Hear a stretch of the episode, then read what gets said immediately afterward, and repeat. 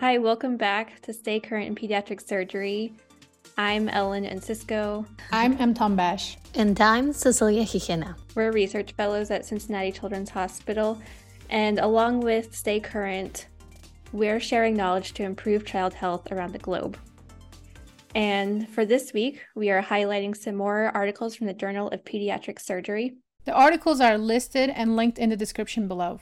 Follow along and read with us.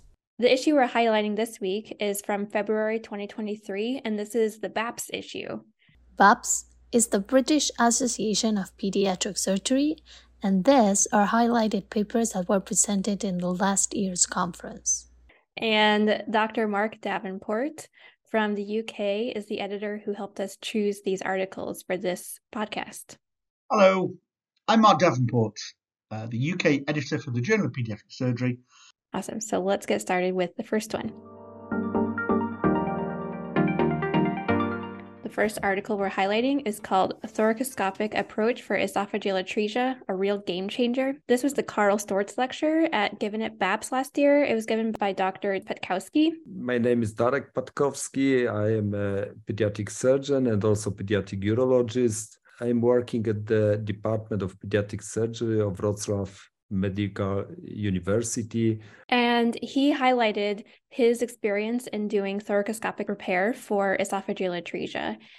He notes that in Poland, where he comes from, they've been doing thoracoscopic esophageal atresia repair since two thousand five exclusively.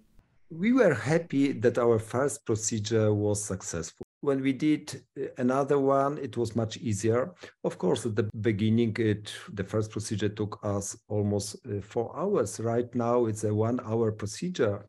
But of course, it's very difficult. But we are very happy to have no conversion. And since the beginning, when we started with the thoracoscopic approach, all cases were managed by one team and only by thoracoscopic approach. He gives us some tips for things that he's learned along the way that'll help make us better at doing thoracoscopic esophageal atresia repair.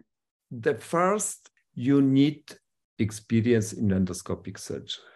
And then just you need time. And you must be very experienced in endoscopic suturing. You must be very slow. If you do it slowly, you will do it fast. And what do you think, Cecilia? I mean, he's one of the best pediatric surgeons in the world, and I think that he perfected this thoracoscopic technique. Also, one thing that he mentioned is the importance to centralize the care of these patients. Even if this is a higher cost, but probably the cost of complications are more, much more higher than transportation. At my center, we have about fifteen, twenty cases a year. It depends on the year. And it shows that with such a number of cases, you can get a good experience. Because it's not an easy operation, so it's better to have them made by experts that know how to do this thoracoscopically, because he thinks it's not the same to do it that way than open. And indeed, this is probably the key factor, distinguishing from many of his peers. And that was Doctor Davenport, again, the editor who helped us choose these articles. The centre in Wroclaw has become the centre to refer cases of esophageal atresia, and certainly the long gap esophageal atresias, to from the whole of Poland. And with that experience and with his technology and technique, he has shown that you can give outstanding results for it. Here's what Todd had to say. First of all, it's great that BAPS had Darius as their Storz lecturer, because I actually think he's probably going to go down as one of the most brilliant pediatric surgical minds of our era. So regarding this particular paper, though, I think we're starting to understand that these centers of excellence are probably a smart thing to do, and we are seeing better outcomes. And a lot of countries will have a very hard time doing that. It depends on your healthcare system. That won't happen in the United States very easily. And it's a shame, because it probably should. And also, if you look at most of the European countries, is four or six hours drive from one side to the other side of the country. But that's the side of a basically state in the United States. So the centralization part could be done maybe in the state base.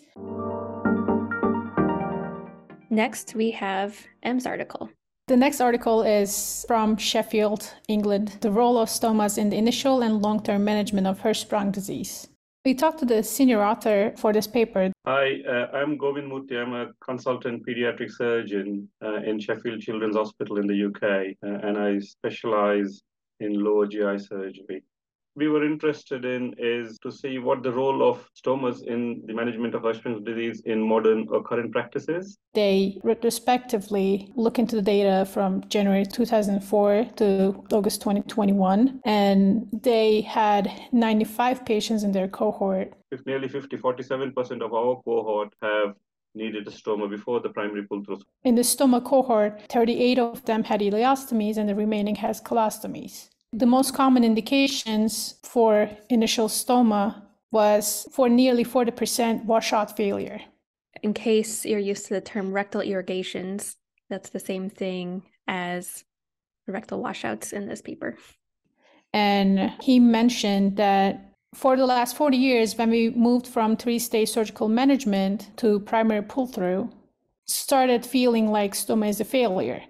Stoma doesn't mean always a failure. Sometimes it's a necessity, comes with the nature of the disease. Of the twenty patients that needed post-pull-through stoma formation, seven of them happened within thirty days and thirteen happened after thirty days. So there was a larger number of them needed it after thirty days, and most usually because of constipation, because of soiling. Well, it's just about the same. So I think this does represent real-life uh, surgical reporting from a representative uh, group, Sheffield, uh, reflecting the overall management of Hirschsprung's disease within the U K.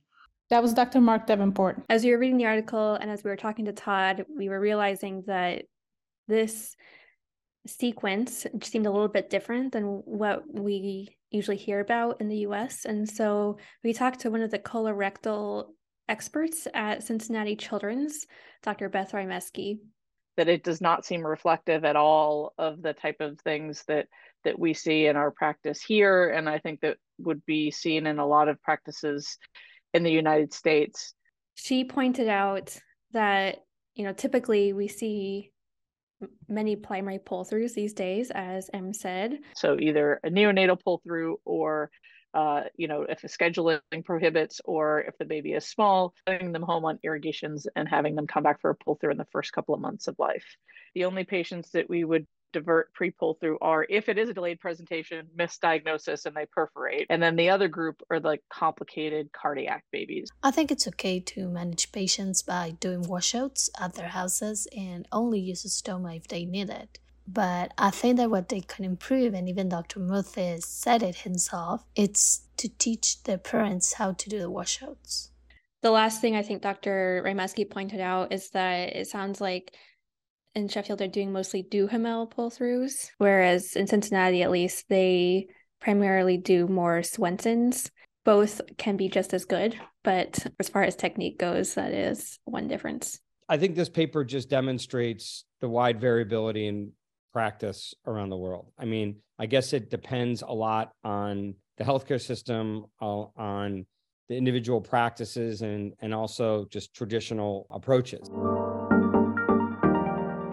Cecilia is the last one. Okay, so for the last paper of today, we have a randomized control trial using soap for the prevention of surgical site infections in Tanzania.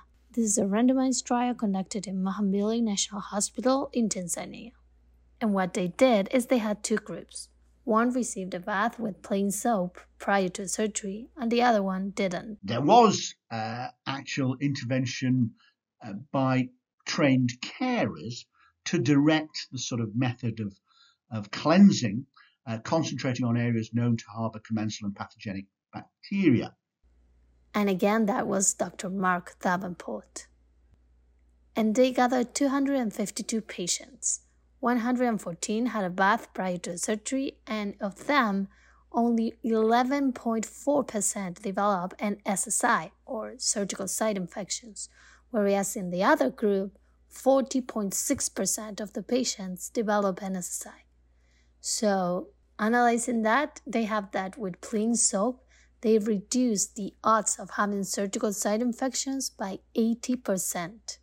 Uh, not only that, uh, they looked at length of stay, And in the interventional arm, that was reduced from, it was twelve days uh, compared to the non-interventional group, which was twenty-two days. That's super important. And one of the things I think it's cool about this is that it seems that in Tanzania, it wasn't that common to give the patients a bath prior to surgery. And just by implementing it, they definitely improved the patient's outcomes.